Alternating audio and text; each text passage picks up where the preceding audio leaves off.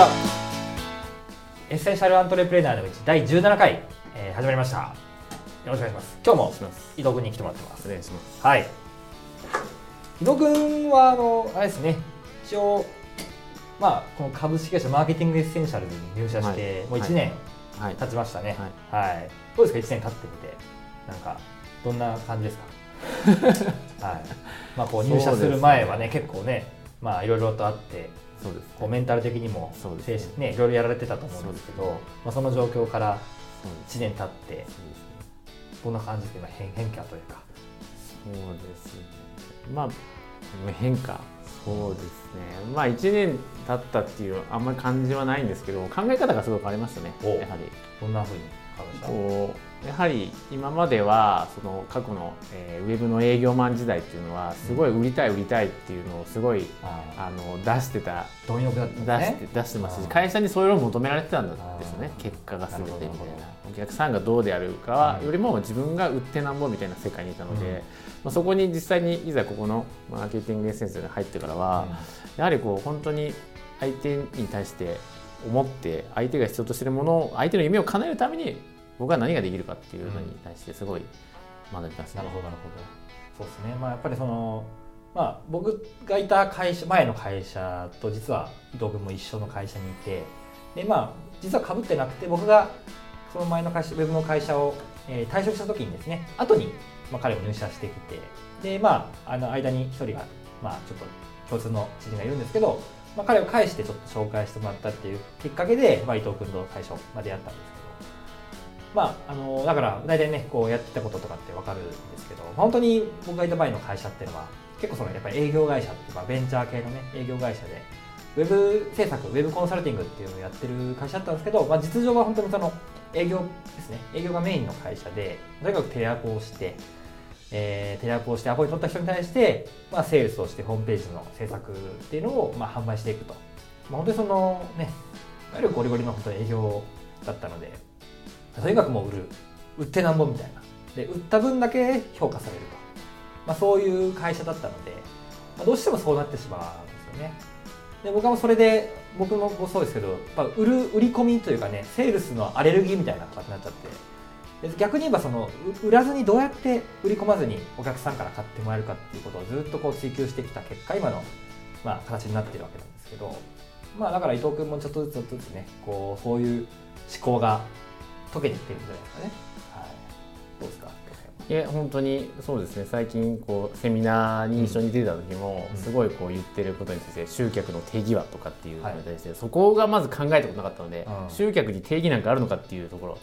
ろをやっぱり一緒にセミナーとか学んでる上で感じますよね。なるほどなるほど。そうですね。あ集客ってみんな深く考えたことないです実はね。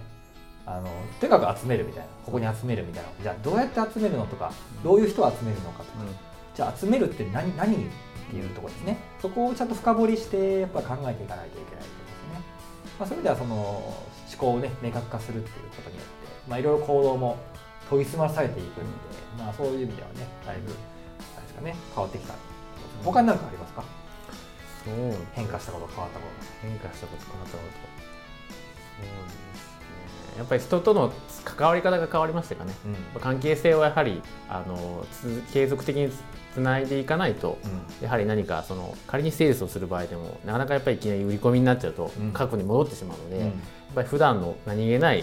接触頻度だったりとか、メールであったりとか、メッセンジャーだったりとかフェイスブックだったりとかいろんなもので何かとつながっていかないと、やはり人との関係ってうまくつながらないんだなっていきなり電話しても当たり前ですけども、はい、テレアポと一緒になってしまうので、そこはすごく今感じますね。だからもう1回でどうこうじゃなくてねやっぱりそのいかに長く長い目でこうお客さんと関わっていくかっていうね。もうなんか本当に営業会社の時ってね本当にもうその場その場でもどうやって買ってもらうかみたいなのしか考えてなかったので そこを中長期目線でね、はい、でやっぱり大前としてはやっぱ信頼をしてもらってからじゃないと人って物を買わないしそこを無理やり買わせるとやっぱおかしなことになっていくんで大前提として信頼をしてもらう自分になるっていうか、信頼してもらえる関係性を築くっていうところがまず大前提なのかなっていう感じはするので、まあ、その上で、えー、商品サービスの動向って話になっていくのかなって感じがするんで、まあ、その辺はねちょっとずつじゃあこうマインド的な部分もそうですね変わってきたかなという感じですね、うん、他はどうですか？まあ、他ですか、はい、他ですか？まあ家庭もね。まあ、結婚もしたっていうのもありますし、ね。はい、まあ、それは多分きっとあの子供も生まれますし、はい、あのそれもなんかこうね、職を変えて今の会社にいるからこそできたのかなっていうふうにはリオちゃん、ね、比べてリオちゃん。はい。はい。可愛いですけども、はい、思いますけど。子供ねお互い僕もまあ子供いるんで、まあ、子供の話もよくねそうするんですけど、はい。まあ、年も近いので。そうです、ね、はい、こう見えて僕が一応33で彼が34っていう年上なんですけど。そうです、はい。まあ、本当にねあの近い関係でこう、まあ、近い関係っていうかなんですけど、はい、年も近いのでいろいろねざっくばらにいつも話をするんですけれど。も、まあ、なんか今後伊藤君がこう目指していきたいこととかって何かありますか？そうですね。会社でなんかこううんできれば、まあ、なくてもいいですけどはい。うん、できればこう今のそのセミナーができるような今立ち位置になったかなって僕は思ってるので、うん。はい、もう少しその内容をブラッシュアップして、はい、まあ、より精度を高めてこう発信していきたいかなとは思ってますよね。騙されてほしくないですよと、うん、変な営業会社に引っかかるなよっていうのを声を大にしてみたいかなと。まあ、本当にこう詐欺まがいのことがね本当に今はびこっているウェブ系の会社っていうのはあの張本人たちは全然その詐欺だと思ってないんですよ。あの思ってないんですけど本当に世の中一般的に言うとやっぱり詐欺まがいのことっていっぱい世の中にあるのででそういうテレアポをして営業しているような会社っていうのは、まあ、ほとんどそういうことになってますよね。だから、まあ、そういうことをいかにせず、まあ、うちの会社でもそういうねマーケティングっていうねこう、まあ、しっかり仕組みを作っていかにお客さんから買い買ってもらえるような仕組みにしていくかっていうところを追求しているのでまああの勢いやっぱりテレアポとかその営業会社ってすごいのはやっぱその垂直垂直でこう事業が成長してたりするわけですねすごい勢いで伸びていく一方やっぱりどこかで絶対に頭打ちが来てこう落ちていくっていうタイミングが絶対来るんですけど、まあ、うちの場合はそういう垂直に近いようなその